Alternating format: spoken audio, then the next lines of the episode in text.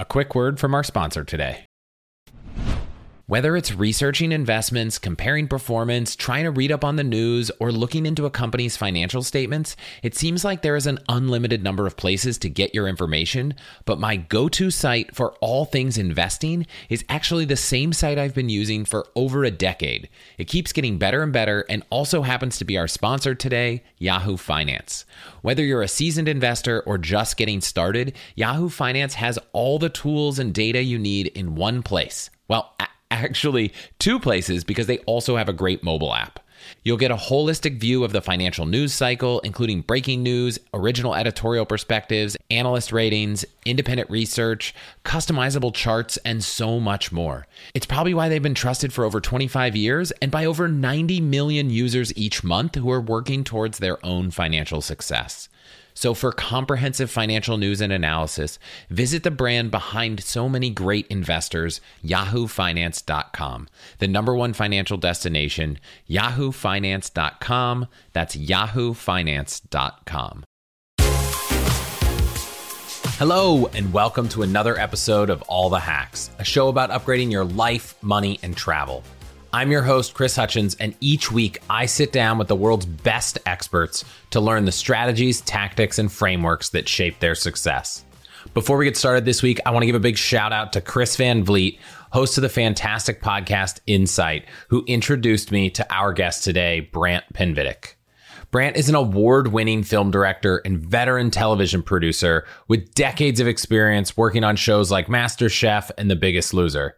He's also a C level sales and presentation coach and keynote speaker. But I learned about Brant from his best selling book, The Three Minute Rule Say Less to Get More from Any Pitch or Presentation, which teaches anyone how to use Hollywood storytelling techniques in business to persuade and succeed. Today, we're going to talk about why it's critical to dial in your pitch in the first three minutes, maybe even the first 10 seconds, including how to do it why, in those three minutes, you need to answer four questions so people won't tune you out. And of course, what those questions are and how to answer them succinctly. I'm going to ask him what he thinks of my pitch for all the hacks and how to improve it. And I want to hear about his travel adventures. Last year, his family sold their home and took a 48 state RV trip. I want to know what he learned and whether he'd do it again. And I'm sure there'll be more, so let's get started. Brant, welcome to the show. Hey, what's up, man? Happy to be here. So let's just jump right into this three minute rule. Dive in. You've said it's really a way to teach people how to use the Hollywood storytelling techniques to say less and get more. How did you get so good at pitching shows and persuading people? And how did that lead to this three minute rule? Listen, I'm a Hollywood producer by trade. When I was early to the business, I was running around pitching shows and trying to make my way. And I was at the a lobby of CBS. I remember when this happened. I was in the lobby of CBS and getting ready to go in for my pitch meeting. And as I was there, out walked from the pitch room Simon Cowell. And I was like, oh, hey, Simon. And we were chatting a little bit. And I was thinking to myself, oh, man, I hate pitching after that guy who's not excited to hear his pitch, which is great. And so as we're chatting, I can see him looking over my shoulder. And when that happens, I look over and it's Mark Burnett. And so Mark Burnett is coming in right after me. And I'm thinking, like, so now I'm wedged between these two superstars, right? And I got such anxiety. I am such a newbie and no one cares. And I'm going into the pitch, the president of the network. What am I going to say? What sort of fun thing, small talk, crap am I going to go through that makes this make any sense that the president of the network is going to want to hear? Like, he, he's not going to care. So I just got into this panic. And as I was in the room, and we said hi and everybody sat down. I was like, I got to get out of this room. I got to just tell them what the show is and I got to get the hell out of here. Like, they don't want to hear from me. So I literally just said, here's the show. Here's how we would produce it. Here's why we think it's good for you. Here's what we think it's going to cost. And I'm out of here. And I was in and out of that minute in nine minutes. And my agent was like, oh my God, that was the best pitch we've ever done. And CBS bought the show.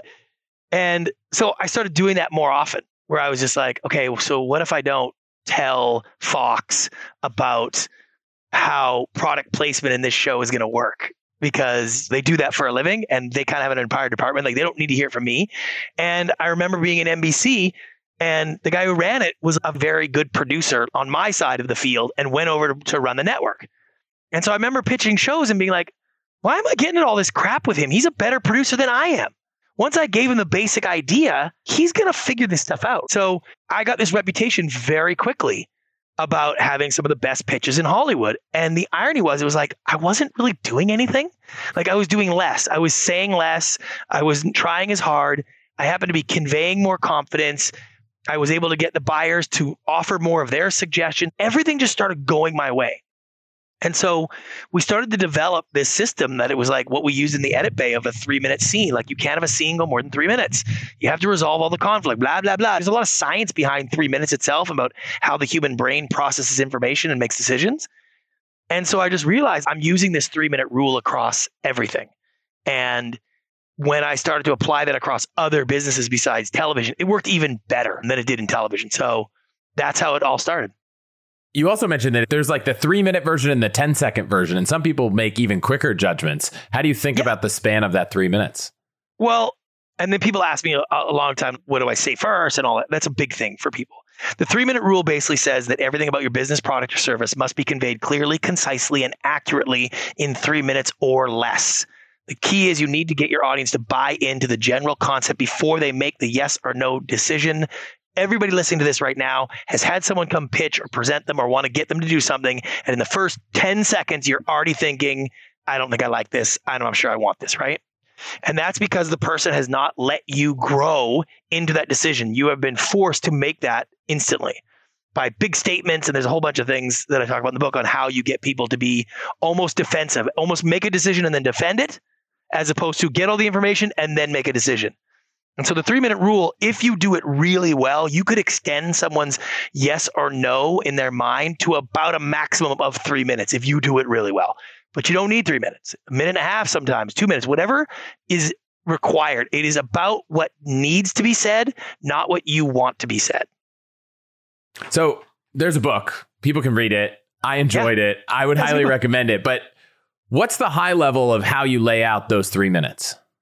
So it's called the WHAC method, W H A C. And that's basically the structure for any pitch or presentation, how you can convey the information. Anytime you want to convey something to someone or convince them to do something or try to get them to your way of thinking, think of it in the WHAC method, W H A C. The W is what is this? Literally, what is it? H is how does it work? Those are the first two questions anybody has on anything that's going on. If you've ever had somebody droning on about something and you're like, could you just tell me what this is and like how it works? Like that's all your brain wants. It needs to find that. It's called a three step rationalization. First, we conceptualize, we have to understand what it is. Then we contextualize, we got to put context to us, how it works for us. And then we actualize, which is okay, how do I get it? So, what is it? Is literally tell me what it is. I am a I'm a personal trainer that trains Hollywood actors for major action films. Okay. That is one sentence. And everybody listening now has a pretty good idea what my buddy Jeff does. You actually kind of know it right away. Okay. That's what is it? Then it's how does it work? Okay. Well, how does he do that? I move in to the celebrity's home and live with them for 90 days so they never break program, never break diet. Okay. That is two sentences. Now, do I really need to go into all that much, or have you already made an idea of how this works, right? Your brain is saying, I get what he does, I get his method. Now you're either interested, not interested, whatever, but you're there, right? Yeah. You have a I want this guy to move into my house. there you go. You're like, that's kind of cool. Okay. The next is the A. Are you sure? Is sort of like, wait, can you validate that? I don't care about your facts and your figures until I understand what it is you do. People want to start with their history and their stats and all the size of the market and all this other crap that no one cares about until I have context and structure. That's it. So when you talk about are you sure, I'm using it as a second phase, which is I have given you the basic of what I do and how it works. And now I'm going to explain to you the value of it. I'm going to give you some context how it works for you. I trained Chris Hemsworth I trained The Rock. I trained Mark Wahlberg. Now you're like, okay, so you're pretty good at your gig. Or I know those aesthetics. I understand that. Or I've done this for 15 years. That's the are you sure about it? I train Hollywood actors for big action films. I move into their house 90 days. They never met, they never got off. I've trained some of the biggest actors in Hollywood, including Blank Blank Blank, right? Three sentences. And now you're like, okay, I get it. And then the final piece is, can you do it? Which is effectively, what do I have to do to make this happen? How much is it going to cost? Do you have a patent? When is it available? How's the supply? How do you get paid? Like all those things, all the things about the actualization of the element come later, right? After all this stuff is done. Now I care about that. And the irony is, it's the smallest piece.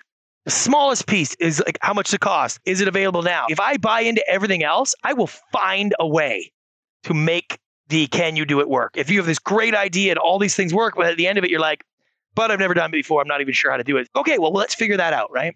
Jeff says, Can you do it? Is I only work with major studios. They pay me directly per film. My booking right now is nine months in advance. Okay. So now you're like, oh my God, I totally get it, right? That's basically his pitch. Now, from that point, the conversation opens up. Everything starts opening up. When did you get started? How often does it work? What do we do for food? Who pays for that? Where do you live? I don't have a place. There's a million questions and a million conversations to have from that pitch. You just can't put all of that in the pitch. You have to trust the fact that if you get people to those first basic structures and get them through that, they're going to want to know more. If you can't get someone to be interested in those basic structures, you have no hope of getting them interested just by talking more and giving them more information. It doesn't work like that. It has the opposite effect. The more you talk, the less confident you appear, the less value you convey. That is the end of the story. And so after you've conveyed all that, whether it's minute and a half, three minutes, is it silence? Just let people ask questions or, you know, your example, you went nine minutes. Yeah. It's like there's two versions, right? One is you have somebody that's like an interactive person, and that's usually where it's like, questions kind of thing, right? So you're a minute and a half in and you've got the basic points, and then you can like start talking about elements like they understand. Asking questions, have them go through stuff, that's easy. A lot of times you're making a presentation to multiple people and you can't just be like, okay, I'll take questions from the field. So what I normally do is have a transition that feels like you would say, I'm going to answer some of the questions I'm sure you probably have. Because what you're doing then is let's get into the engagement. Let's get into the details, the nitty gritty, the stuff that you're going to find interesting, and all those kind of things. That helps people get that transition between now we're engaging and now I'm informing. The first step is to inform and lead. And then the next stage to is engage and follow. Those two are very separate pieces. And it's the one thing I find most people get mixed up is that they try to start an engagement conversation before anybody really understands what it is they're working with. When you work with people, or help people for examples how long does it take to get that three minutes uh, it seems like if it's the most important thing you should be spending the bulk of your planning on honing that yeah. first pitch. it's taken me 20 years to learn how to say things in three minutes right it's difficult and it's more difficult depending on how big your personality is ironically like i train a lot of companies and some of my best students are the biotech scientist type guys with the most complex of companies and drug therapies and whatnot. And oil and gas guys are good too because they don't want to perform. They don't want to overcome the audience with their cool awesomeness. They just want to tell people what's going on. They're excited about their product. They're excited about their company. I can strip all that down for them and be like, just tell these things and you'll get to say all this other stuff about the gene therapy and the, you'll get there. Just say these things so people understand and then they'll want to talk. And they love that but it takes me a full day. I'll give you a perfect example. When I wrote the book, the publisher was like, hey, don't write the foreword to the book until you're done the entire book because then you'll know all the details and you can like really nail that, right? Because that's how people decide they're going to read a book. So I did a little research. Turns out people in a business book read usually the first four to six pages before they make a decision. The average business book has a foreword of 11 pages.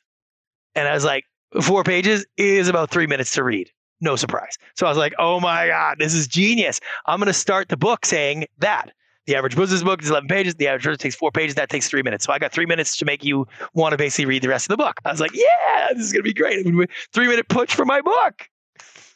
So I went on vacation because I had finished the book. I'm in Jamaica, my wife, and I was like, great, I'm going to take the first day or so. I'm going to write this intro and send it off to the publisher. And then I'm going to take the rest two weeks and stay on the beach and have a good time. First pass of writing my foreword or for the book, 14 pages long. right? And it was good. I was like, oh my God. So I cut it down and I spent the next day just trying to edit it and 10 pages long, nine pages, eight pages. Set, I got to seven pages. And then I start negotiating with myself. Well, this is so good. It's written so well. I really need people to hear this right away. I can't wait till later. Maybe this is the time when it's this good and this important that the three minute thing isn't as important. I was like, what the hell's wrong with me?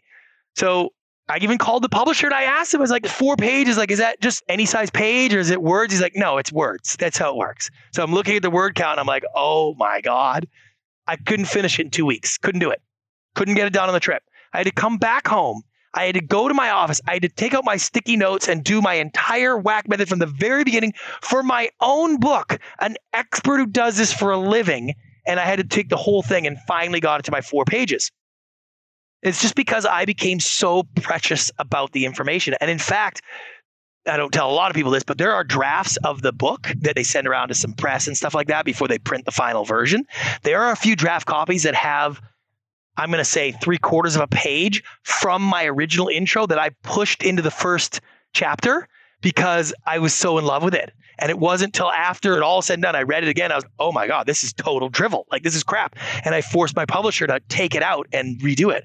I still think there's one or two sentences I probably could have cut. But when you're precious about your information and when you're really passionate, it's very difficult to chop the bodies away and kill the dead weight. And so for me, with clients, it's very, very different because I can tell you right away what's dead weight. I can tell you right away what to put off to the side and wait. Mm-hmm. So the book really trains you to try to find those pieces. It isn't, hey, wear this certain color tie and your pitch will be better. No. Here's the way to find out what you should be saying first, what you should be second, what should you be saying last, and what you shouldn't be saying at all. So I want to go two places, but I'll ask one quick question. You said yeah. this isn't the color tie. Does it even matter what you wear to a pitch? No no, none of that matters. Doesn't matter what you say. None of that crap matters anymore. People are so inundated with information and details and all this crap. They're just not interested in all those other things. None of that works. We used to train salespeople to use their person's name. Hi, Dave. Hi, John. Hey, John. How are you, John? Have you ever thought about this, John? Like use your client's name over and over again. Could you imagine if someone did that to you today? That's the reality of a hypersensitive audience. Unless you're doing something that's a detriment, none of that stuff impacts you whatsoever everybody wants to sift through that and get to the good stuff. And then the second, I'm going to go in. I sent you this in advance, so I'm going to ask you about my show. I'm constantly talking to everyone from sponsors or shows yeah. for me to go on and trying to explain what we do. And yeah. I'm super passionate. So if you're great because it's not your show at knocking down the bodies to yeah. try to narrow it down, I'm curious what you thought of what I sent. This was the description of all the hacks.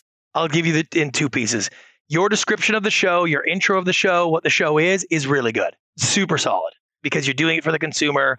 There's not a lot to get into what a podcast is and what it contains. And you were pretty clear about, like, hey, I give you all the great travel hacks, save money, I got more fun stuff. Like, it's nice and clean.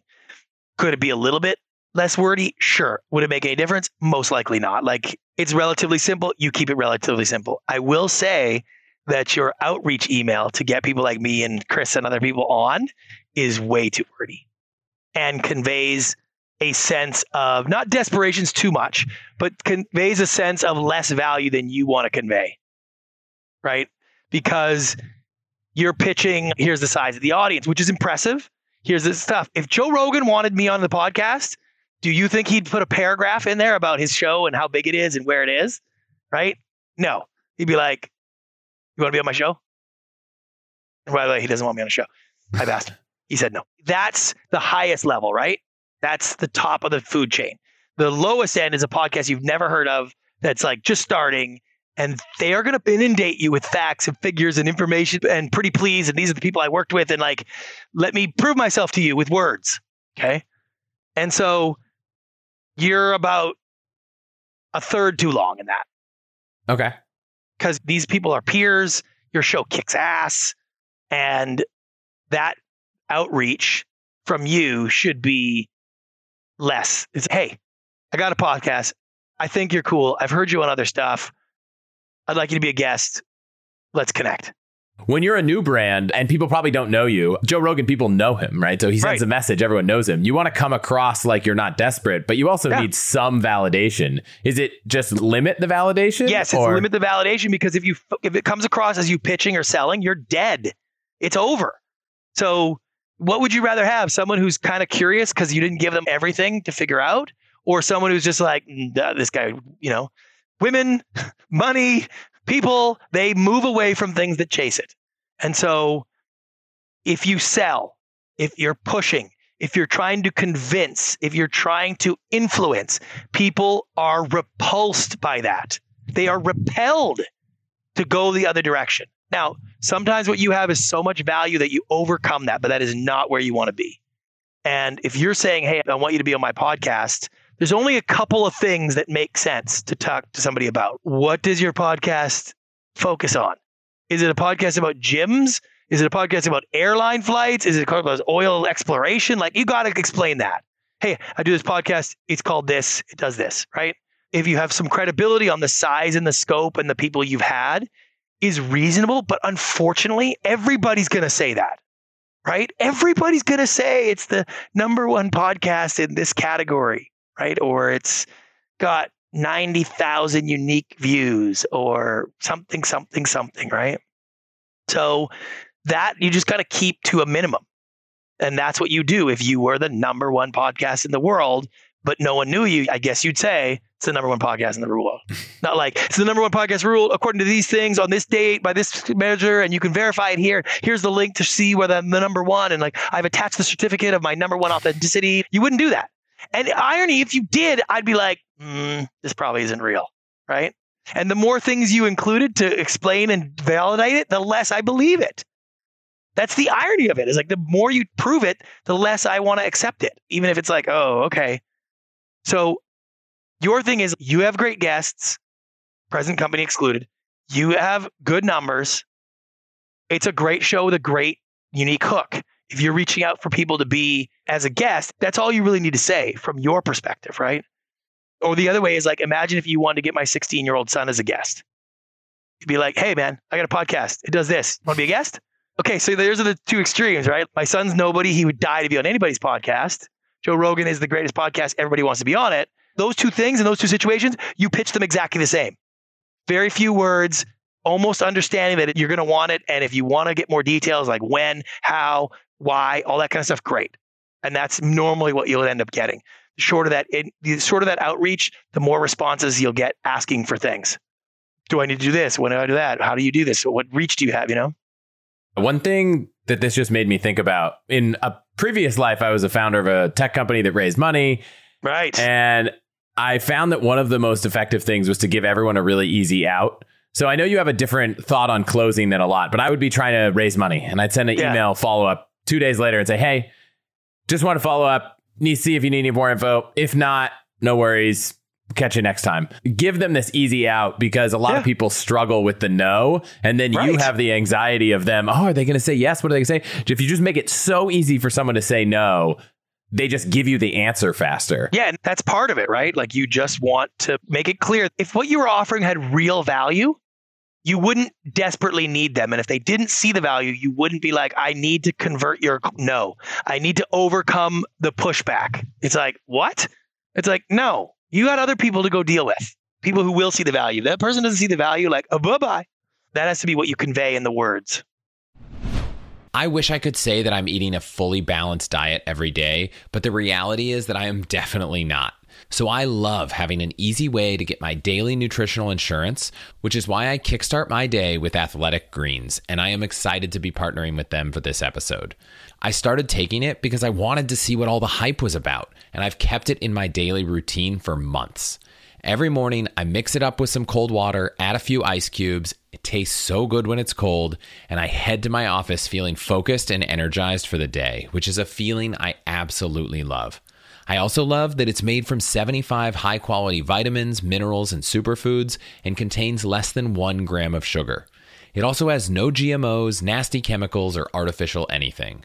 To make giving it a try easy, Athletic Greens is going to give you a free one year supply of immune supporting vitamin D and five free travel packs with your first purchase. All you have to do is visit allthehacks.com slash athletic greens. Again, that's allthehacks.com slash athletic greens to take ownership over your health and pick up the ultimate daily nutritional insurance. Being a parent can be scary, whether it's watching your toddler jump on your new couch naked during potty training or the indescribable pain of stepping on tiny plastic dinosaurs in your bare feet, both of which happened to me recently. Well, one thing that doesn't have to be scary is getting life insurance especially when you do it with Fabric, who I'm excited to partner with for this episode. Fabric by Gerber Life was designed by parents for parents to help you get a high quality, surprisingly affordable term life insurance policy in less than 10 minutes. And when I say surprisingly affordable, I actually went online to compare prices and found Fabric to be highly competitive with great policies like a million dollars in coverage for less than a dollar a day. It takes less than 10 minutes to apply, and you could be offered coverage instantly with no health exam required. So, protect your family today with Fabric by Gerber Life. Apply today in just 10 minutes at meetfabric.com slash all the hacks. That's meetfabric.com slash all the hacks, M-E-E-T fabric.com slash all the hacks. Policies issued by Western Southern Life Assurance Company, not available in certain states, prices subject to underwriting and health questions. In an in person pitch, you had a perspective that I thought was maybe one of the most unique I've seen and, and something that makes me want to go do an in person pitch, which is on how you shouldn't actually wrap up. Yeah, I always been cringy about that kind of stuff because a lot of people want to wrap up their pitch with like a fancy phrase or a saying. Think about when you watch Shark Tank and it's like, "Hey sharks, who wants to dive in with me and swim like whatever?" You're like, "Oh." it's like, "Oh yeah, you're pitching this. Oh yeah, you've rehearsed this. Oh yeah, this is your shtick." You basically took them out of that moment of I'm listening to your story to be like, "Oh, sorry, we're pausing for commercial break." Effectively, it lets the room down. I've never found a closing that makes people stand up and clap other than that's it, thanks kind of thing. And that's my idea. Welcome to this, whatever that last piece is, which is like, I'm done. I've explained it to you. We're talking or I'm leaving. That's the vibe. If they have more they need from you, they will ask. And that is a classic Hollywood ending. There was a guy who ran CBS and he's famous for the most deadpan looks, no emotion. You didn't know what was going to happen. You left that room. You weren't sure if he loved it, hated it. It didn't matter. That was he trained. And the irony was the people who worked after him, they worked for him. They learned how to do that too. And if it didn't go well, if the pitch didn't go well, Gen would simply say, "Great, I got it. Thanks." And that was it. Nothing else. So you're like, okay. And then if he'd ask a question, how are you going to deal with this in the third act? You'd be like, oh shit, like he's got, he's interested. And then you would engage. And that's the vibe that is hard to let people capture on their own. You've got to find out what your audience thinks. You can't push them. You got to give them the basics. Then you'll know is this something in your wheelhouse or not? And the amount of people that you can convert from an objection and the amount of work takes and the amount of lasting sort of good that's created that is so small in today's world, it's not worth it.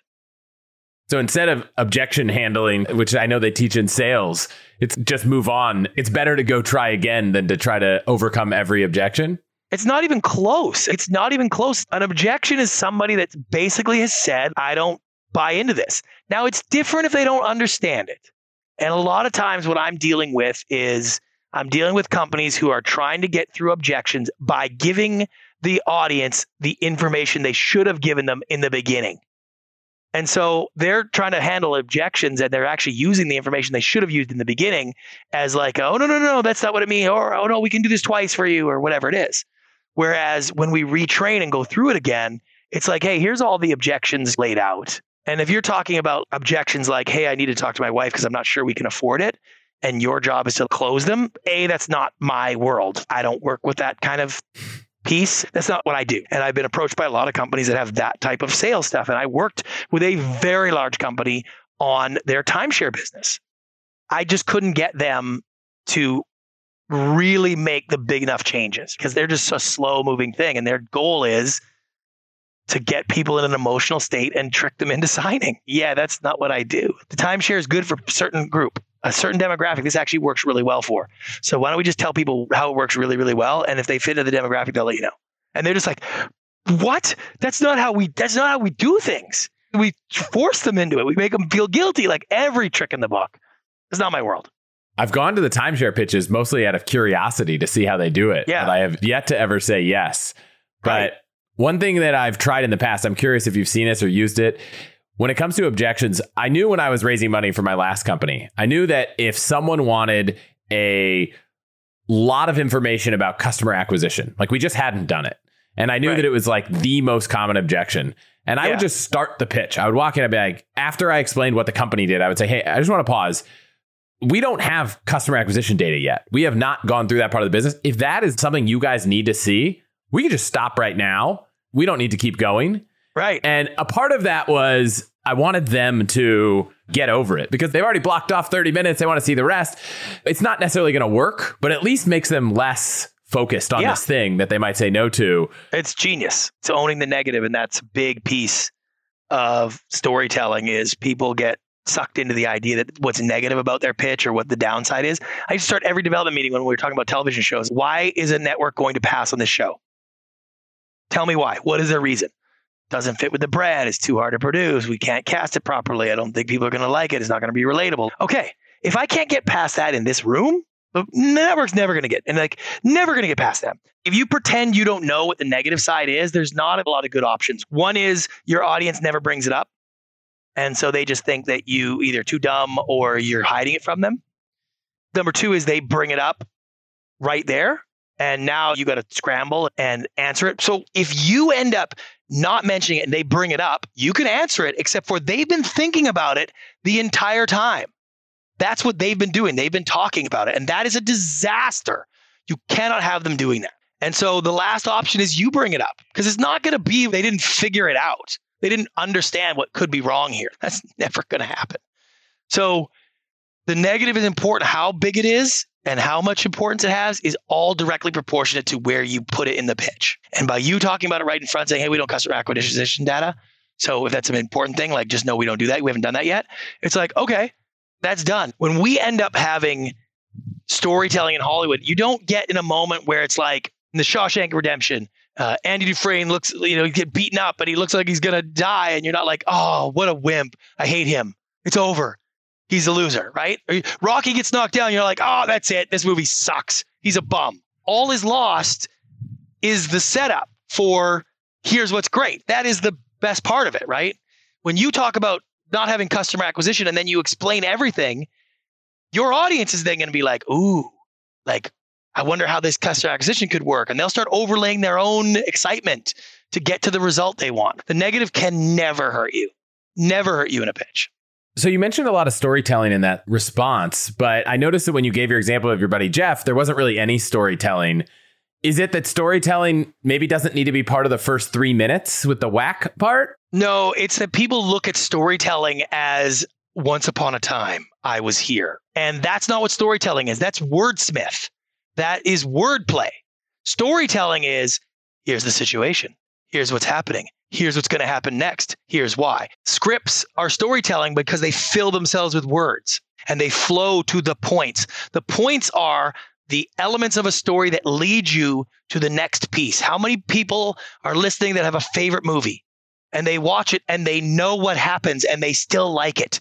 It's not because it's so cleverly written. You follow the story beat by beat by beat. And that's what makes it interesting. And that's what makes it fun. And that's what leads you. So when I talk about storytelling, I'm not telling people how to tell the story of how they came to be in this piece and why this is going to work for someone. I see a lot of that. It's a terrible idea because nobody wants your story to be wordsmithed for them. They want to get to the point. If I'm there to be entertained, okay, wordsmith. Make it fun. But if I want something from you or you want something from me, can we just get to the point? Here's what it is. And I want to know how it works. Then once you understand, you want to know could that be real? Would that actually do what you think it is? Oh, yeah? Okay, how do I get that? That's what a story builds. That's how storytelling in Hollywood works. You inform people and lead them to the conclusion. That's all Hollywood storytelling is is leading people to the conclusion you want. The boat sinks in Titanic, you watch the film. Andy Dufresne, you want him to escape from the prison at Shawshank. You want it to happen. We don't start that movie by saying Andy Dufresne escapes from a very bad prison. Let me tell you why he does that. That's not how you tell a story. Tell a story be like, here's where he's at in the story. Here's what he did. Here's why he's in the prison. Here are the conditions. Here's his choices. It looks like he's not going to make it. Then you're like, please escape, right? That's how a story's told. Is there an example of that kind of storytelling with a pitch for a product or a service? Well, yes, the way that I use that in a classic storytelling with wordsmithing sort of idea is in what's called the intro, my reason for being. That's the only time where that makes sense, where you want to explain to people the reason why they are there, you are there, we are here. How did this come to be? I started developing that technique when we were doing pilots and presentations for the networks. And sometimes you'd send it in and they would take this DVD, put it in the DVD player, they'd watch your pilot, and then they decide if they're going to buy it or not. I just couldn't live with that because there was things I wanted them to know about it and things that happened along the way. So I became very, very good at warming the room and creating the anticipation. And if I knew something might be an issue, I would be calling the head of the network and saying, Hey, by the way, I feel like our second act is really shallow here because I didn't have this scene. I wanted to film it. So I feel like that second act drags a lot. Right. And they're like, okay, so now they're anticipating. So it can drag and it doesn't kill it. I would say, like, hey, I would have edited this longer because I love this scene so much, but I know that your delivery, we need nine minutes of this act.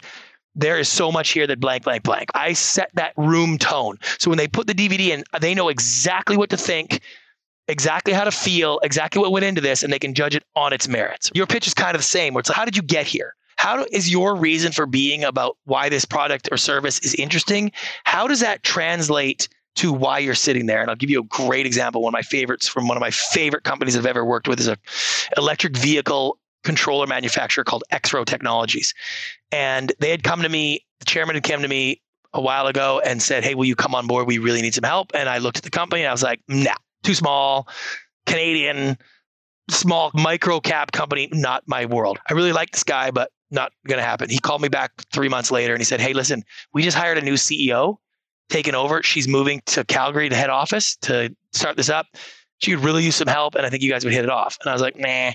And he said, she's the CEO of GE Small Industrial Motors, and she's leaving that gig. And I could not get my brain around why she would do that. And so when I talked to her on the phone, I said I'd talk to her, and I asked her, I said, why would you take this job? Why would you leave one of the highest profile jobs in that business and move your entire family to Calgary, Alberta for this micro cap, infinitesimally small company? Why would you do that? And she said, Oh, well, do you know anything about electric motors? And I said, Well, like, no, not really. And she goes, Well, I do. And I've been looking for this technology since I was 12 years old, winding electric motors in my family's electric motor shop. I know what this technology can do. I could not resist. So when she would pitch that story, that was the reason for me. Now, you don't know anything about that company, but I guarantee everybody listening now wants to know what that technology is. I've set up that. And so when she pitches show, she would say, I was CEO of GE Small Industrial Motors. I got a call from this company. I ignored them for many time until I finally said one phrase that changed my life. I said, show me the technology. And they did. And 30 days later, I attended my resignation at GE and moved my entire family to Calgary, Alberta to take over as the CEO of Exro Technologies. And now you're like, okay. Then that's the start of the pitch. That's the story that leads you to like, so let me tell you a little bit about Exro. We are a technology company that makes controllers for electric vehicles. We use coil switching in a dynamic way to be the brains behind the way an electric vehicle performs. With our coil switching technology, you can go farther and go faster on the same charge. And you're like, what? And then it's like, let me tell you the details of the technology. And then she gets into it. The power of that story in the beginning to set up that thing is very hard to ignore. That's how you lead somebody to that piece it's not always like that. Sometimes you got to send a deck. Sometimes people don't want to hear your little small talk in the beginning. They just want you to play it. But that's where classic, let me tell you a story fits in. Is it should be the story of how you got there or why this counts. And is that the first part of every pitch? Almost every pitch has that because 90 times out of 100, you're going to have a conversation to begin the pitch. Sometimes you're just sending a deck or an email. You're not going to be able to do that. But it becomes a, how did you get there? Why is this interesting? What compelled you to be there? Like the one I wrote in the book. This woman show jumped with her horse.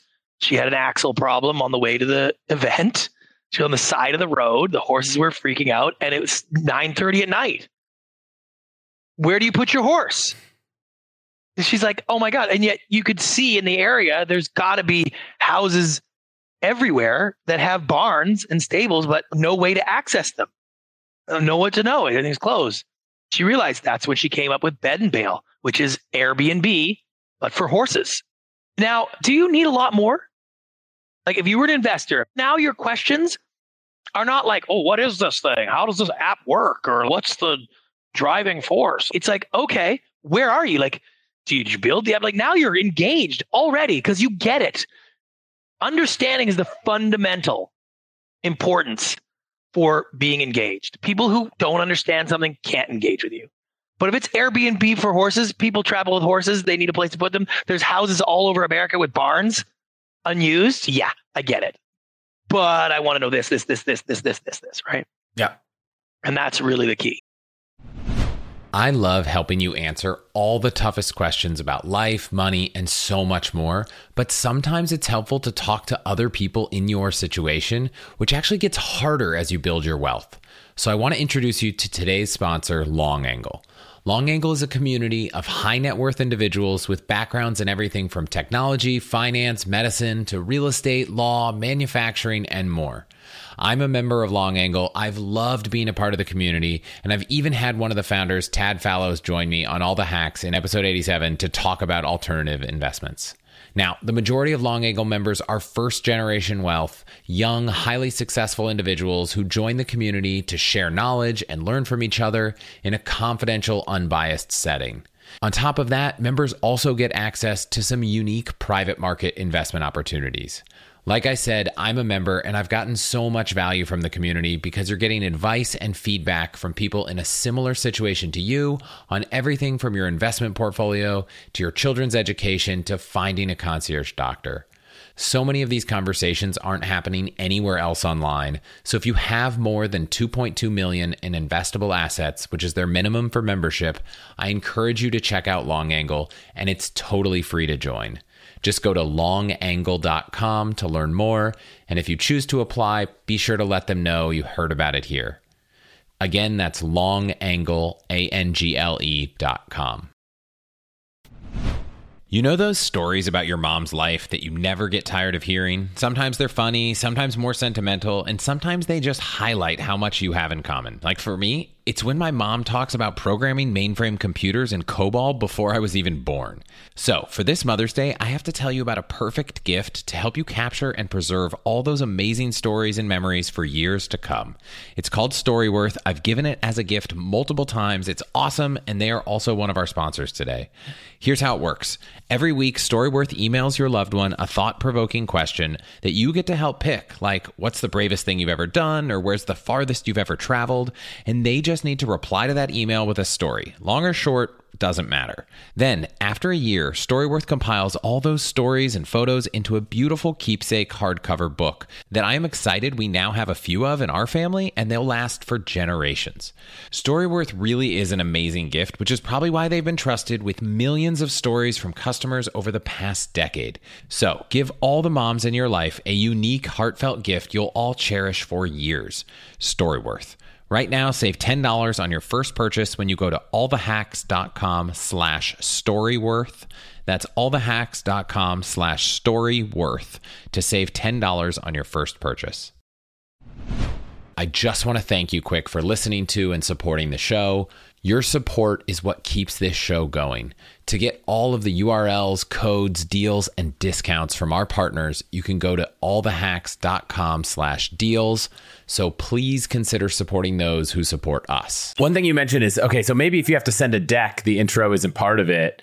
There are a lot of times where I've met people who are like, well, if someone tells me to send a deck, I try to force them into having the conversation in person do you think you should, as a business or a person selling anything, kind of hone all the mediums or try to? Unfortunately, yeah. Because it's just like you try to push somebody to do an in person meeting. If you can get that to happen, great.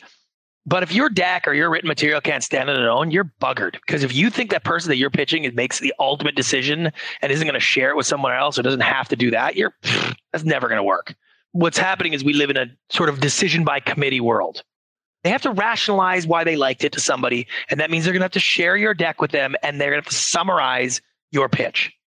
But if I told you and I sent you the deck for Bed and Bale and I told you to go explain it to somebody, you'd say, Airbnb for horses? It's because I already gave you that. And so now the summary, it lives on its own. And the deck kind of reinforces that. In her opening of that deck, it's occasionally there'll be something of a story that led her there. But all I really needed from that story to get across to people is that there's nowhere for people who travel with horses to put them other than a professional kennel. And those places close. It's not like a hotel where they're open for reservations all the time. It's stables. Those people go home. So that's really all I needed to convey. That's the setup, right? Is it the problem? Sometimes it's the problem that you answer. I find people get too detailed into that. But really, the part of the deck that makes the most impact is what is it?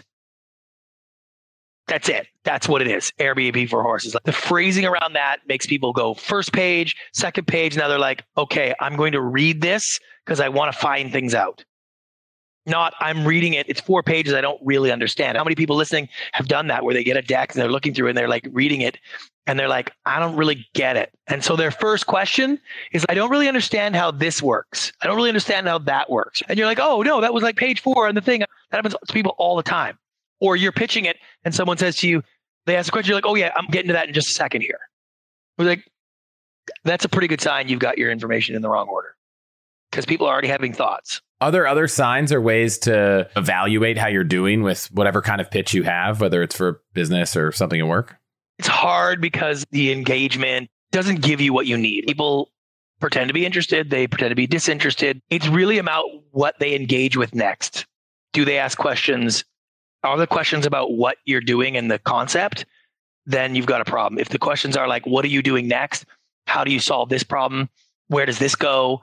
How do we deal with this? Is there a way this happens? And there are those kind of questions, they understand the concept. And if you can't get that square, then you will see people's reaction. It'll mostly be in the questions they ask, kind of tell you how you're doing. How do you feel about rehearsing? Should people be practicing this a lot and with who? I do think you should practice a lot with anybody. The key is you should be able to say it to anybody at any time. You should have those four sentences pretty locked down. And what you'll find is then you can start to color them and add to them and make them better. And you can gauge the people that you're talking to. If my buddy Jeff is talking about his personal training business and he's talking to another personal trainer, he would pitch what he does a little differently. But he already has the language in his repertoire. He might start with, yeah, oh, I'm a personal trainer. Yeah, I, I do this, I do that. Like his basics are already there. The framework, the structure is already there.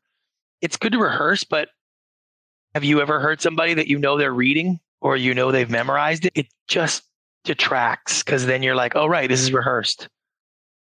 And it sucks the passion out of it and it just makes it look like you're trying too hard. And that's just like in a romantic relationship, like somebody's trying too hard. It's just ugh, not interested. My guidance has always been rehearse as much as you need so that you don't need notes. That's part one. But then part two is, and get really comfortable with the fact that there's going to be multiple things you forget and it's okay. Yeah. Because if you rehearse it all and then you forget something, you get caught up and you're like, oh, there was one, a fourth point, and oh, let me go back and look. And I think it's better if you just roll with the three and forget the fourth yeah. point. And if it's important, it'll probably come back later because you don't want to be searching for notes in the middle of the conversation. Yeah. You talked about slides. When people are giving presentations, you want the slides to live on their own because you mentioned they might get shared around, but you also don't want them to be distracting when you're talking. Do you tell people to create two different presentations? Yes, 100%. Okay. Yeah, almost always. I mean, think about it. You're giving a presentation with slides. What do you actually want them to do, the person? Do you want them to read the slide, the words on there, and read the information? Then what are you doing there then if they're reading it? And if you don't want them to read it, then why have it? Unless it's just a picture you're describing it. So there are your two things. You want them to read it or you don't. If you don't want them to read it, then it better be something that uh, accentuates what you're saying. Bullet points, pictures, simple messages like that simple. If you put up something enough that they have to read, there's no point in having it there because if you're talking, they're not going to. What are they trying to split time on reading it, doing run, jumping ahead? It's just it's a disaster. People want to put slides so it looks like they've done a lot of work. It's like okay. By the way, I'm not even against that. Sometimes, sometimes there's graphs and charts that look good, so you put it on a slide, and when you're presenting in person, but you're not speaking to the numbers on there. You're saying, we did extensive research and I will send you this in detail so you can read what this slide says. But here's the summary. As opposed to here's the market research response. As you could see here, it's this like your slide should accentuate what you're saying, not trying to do the work for you. One other thing that I'll share just in case anyone's making a presentation. You could tell me if you don't like this idea, but every time I went and gave a pitch for my company, I took notes after the fact of all the questions I was getting asked. And then I took every question and I said, okay, this question's either going to be a question that I think everyone needs the answer to, it needs to be part of the pitch, or it's a question that some people might have, but not everyone. So it's not part of the pitch, but I'm going to create a slide for the question. And yeah. it was basically I don't know if this was like a psychological trick, but I found that someone would ask a question at the end and I would jump to a slide to answer it. The first time I wouldn't, and then I'd go home, I'd make the slide, and then next time I would jump to it. And for some reason, when it was written on the slide as if I'd thought about it in advance, people were like, oh, you can answer this. I'm not worried yeah. anymore. But if I off the right. cuff answer it, I'm just like, oh, this is what we're going to do. People were a little more apprehensive. Exactly. It's like what I used to say when I was pitching a TV. It's all in the casting. It's like, no, it's in the concept. If I have to tell you that we'll figure it out in casting, it means I really don't know how to make it work. And I'll just get good cast that'll fix it. And that's the same thing where you ask me a question that's even tough and I just answer it, there's a chance that I may not believe you. That I think you just will say anything to make the pitch good. Any final tips for people, obviously not pitching Hollywood and that kind of thing yeah, that we left off? It's anything. It is literally a guide for conversation in life keep it simple. Probably the best exercise that seemed to work the best for people is I have them do my Twitter exercise. If you had to tweet what your product or service was, and that's it. And not the new extended Twitter length, but the original 144 characters. What would you put? What would you say? And if you can't get it there because you think everything is so valuable and so complicated, you need to work harder it means that you're actually in more need of it. And it's just happened to me. I have a very big client. I'm very excited about their company. I've come on as advisor. I'm really involved.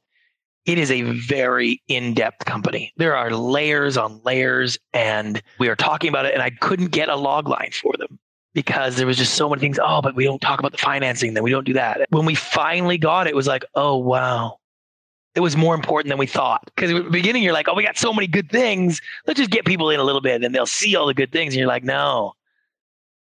Go to the Twitter thing and can you make it that simple? Sometimes with clients, I'll be like, okay, here's seven words.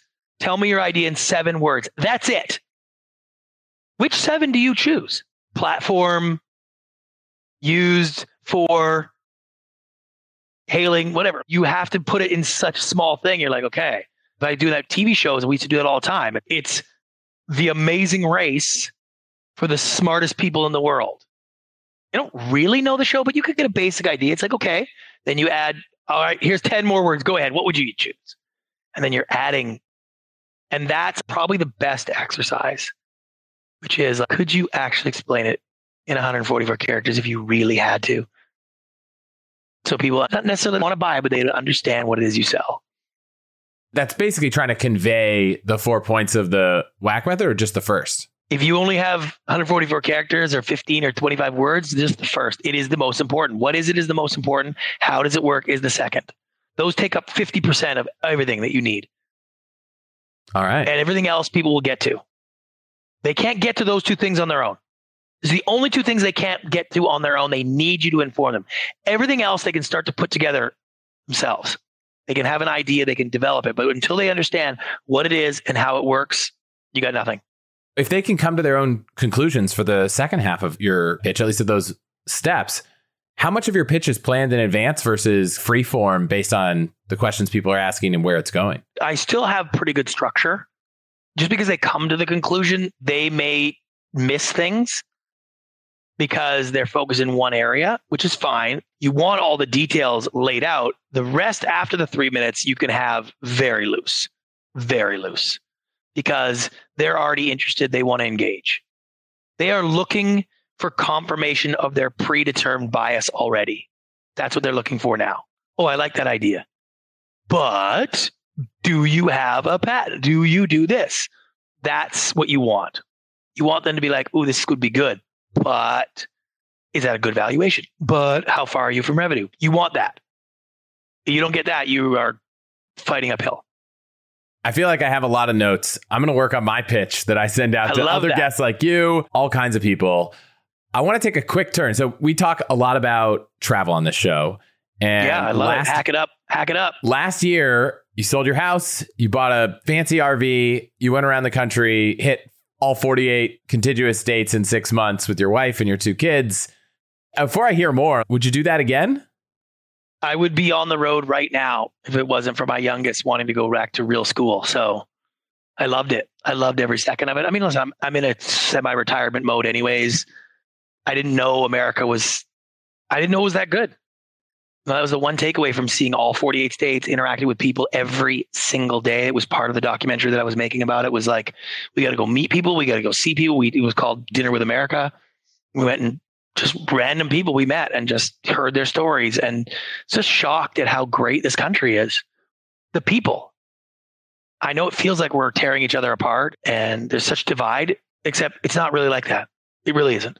It's like that in the media. It's like that on your social media feed. It's like that in a few cities at certain times when it's a protest. But for the most part, the things that humans and Americans have in common so outweigh the things we don't that in the real world, people are just doing their thing. They're trying to have fun. They're trying to take care of their family. They're trying to make a better life. People are really, really great. And so I absolutely loved it. And I went from a relatively good sized house here in Los Angeles to a trailer for six months that was smaller than my bathroom. So it took some getting used to, but I loved it. Any places you went that were kind of unusual and you're like, I didn't think that this would be a place I'd love? Yeah. Oh, yeah. I'd say big surprises for us were Alabama region, like Alabama, Tennessee, that area, Oklahoma, Arkansas. It was just amazing. We had such a great time. People were amazing. Loved the scenery, that kind of stuff. That was a surprise. And the other sort of big one for me was like Niagara Falls. Like Niagara Falls was really fun and like a great, great day. That was a surprise because I expected to be very touristy and and it was. It just didn't matter because it was awesome. But I found that southern hospitality and that kind of vibe, South Carolina and all that was just like it was so heartwarming and the people were amazing and we just fell in love. How did you meet all these people? I think everyone I know when they're traveling loves to have the story of, oh, we met some locals in this place. You said you did it. Every day, every single day. How did you make that happen? Every day we had a few things. We had to try the, you know, what the place was famous for food. So we had to find the restaurant that sort of represented that. Best restaurant in the city kind of idea. We had to find out what the cool adventure was, whitewater rafting or downhill mountain biking or whatever a cool adventure was, and what the great site would be. What do you have to go see? We got to go see the St. Louis Arch, like that kind of stuff, you know? So we did a lot of the touristy things that you have to see. If you've never been to St. Louis, you kind of got to see the arch, that kind of stuff. You're going to Rock and Roll Hall of Fame. So we did all those. But then while we were out doing that, our goal was to find someone to interact with and be like, hey, can we take you to dinner? This is what we're doing. And it was all the time, every time, every place. And it happened. That's just what we did. It was amazing. I'll give you a great example. My kids, we were pulling into Kentucky, big Kentucky Horse Park RV place, huge place, big round, and you could park on the inside or you could park on the outside. The outside has these amazing views of the vistas. We found we were driving around, we found the one you pick whatever one you want. This is beautiful, backed right onto a park, basically a park. We could drop our door out the back, have the deck out there. It would be amazing. But on the inside was about six RVs that were clustered together and everybody in their middle, sort of like fire going, chatting, right? And then we drove around and I said to the kids, all right, what should we do? Should we take this spot? Super beautiful. Will we be able to back right on the park? It'll be amazing. Or do you guys want to back into this group of people and just join in? And my kids, who are like 17 and 15, were like, yeah, let's go with the people. And so we backed our RV into a site that sort of backed into them. We got everything all set up and we literally walked right over their campsite. It was like, hey, where are you guys from? That was it. We're playing volleyball with them all night. We're making dinner. Like that was it. In Washington State, we're riding our electric bikes, and this guy has this recumbent bike, or the one that you sit on and you pedal with your hands or whatever. And he's flying. We get to the stoplight place, waiting for the light to change, and I look down, and that's not a recumbent bike. He has got no legs, no legs. And I looked at him, and I just made the joke. I was like, "Oh man, you're making me look bad. I'm on an electric bike here, and you don't even have leg. Like this is a, you're make, making me look." We're laughing, and the kids, and what's your name? He's like Luis, and I was like, "What are you doing tonight, Luis?" He's like, why do you ask? Hey, we do this thing. You want to come to dinner? Come down to the campsite. We'll make dinner for you. He's like, okay. And so he came down. So we spent the night with him and we met people from all four corners of the country, every race, creed, religion. It was amazing. It was the greatest experience of my life. Best thing my kids ever I've ever done for them. That's amazing. Had you traveled a lot with your kids before? We do a lot of adventures. Like I run an adventure club nonprofit for executives. So I do a lot of adventure stuff. So the kids are not unused to doing weird kooky things. Like my daughter and I rappel down waterfalls, like silly things like that. But we're not campers. We're not RV people. That's just not our world. So this was all sort of new in that sense. And we never been away for longer than a week or two ever. That's amazing. Are Yeah. the lists of all the we had to find the best place here and do this thing? Is that published anywhere? or I got all be? that. I got I have all that. I haven't published it all yet. I'm in the middle of trying to finalize it all. Okay, Where we went, what we did, who we saw, like all that stuff. I have all that stuff. but it'll be somewhere. Yeah. Yeah, it'll be color. Awesome. Yeah, it's a, like a coffee table book. It's coming out hopefully for September, and it's basically it's called "What I Learned About America." That's amazing. Visiting all 48 states. We jumped quickly to something totally different. So first off, thanks for all of that. Of course. I really enjoyed the conversation. I think people are going to want to hear all these tips because we normally end every episode asking people find a place. What do you suggest they eat, do, have a drink? Where do they go? I'll let you punt on 48 state answer for the book, but I'm curious if there's one place that, whether it was on your trip or in LA, that you have some recommendations for people maybe traveling there. I don't know this summer. I think one of the best spots that I still can't get over is still Whistler, British Columbia. It's one of my favorite spots in the world in the summer. Winter, everything looks like Whistler. All the places are great, but in the summer is a unique experience because it's like being in the middle of the wilderness, but with all the trappings of everything, which is just really, really cool. So that's what I would say. If you've never been there, that'd be the place I would go. But if you're in LA and you want great sushi, that's a whole other thing, right?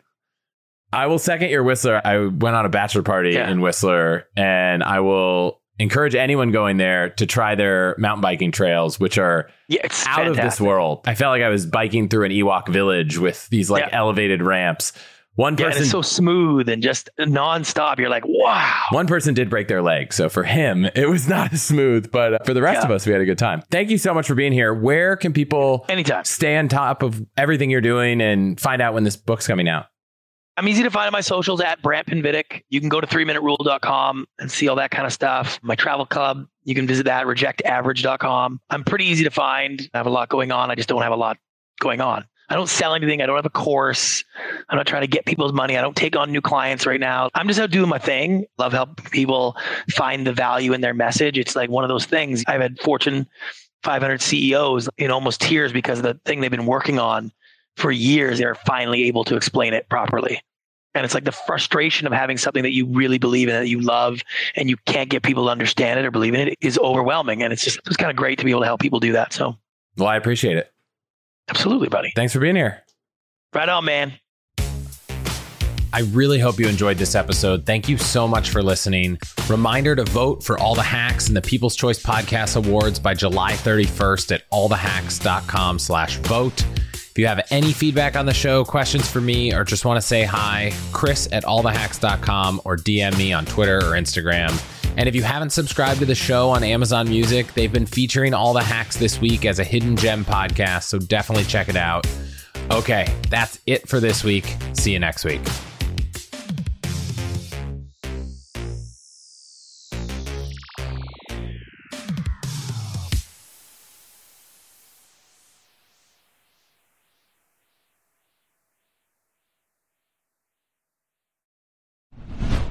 What's the best way to help you and your finances thrive? The answer can be overwhelming with all the financial misinformation out there. So I want to talk about an amazing resource, the NerdWallet Smart Money podcast, where every week NerdWallet's in-house experts and financial journalists set things straight and help you make smart decisions with your money. The nerds have already helped me get smarter about saving money on groceries, avoiding some of the latest financial scams, and boosting my credit score since it's actually been going a little bit up and a little bit more down lately as I've been taking advantage of a few recent credit card offers. They also explain the real impact that the latest financial headlines could have on your life so you'll get the clarity you need to make smart decisions with confidence. Weekly financial check-ins with Smart Money help you spend more time doing what matters and less time worrying about what doesn't. Let NerdWallet's trusted experts untangle today's web of financial misinformation. Listen to NerdWallet's Smart Money podcast on your favorite podcast app. Future you will thank you.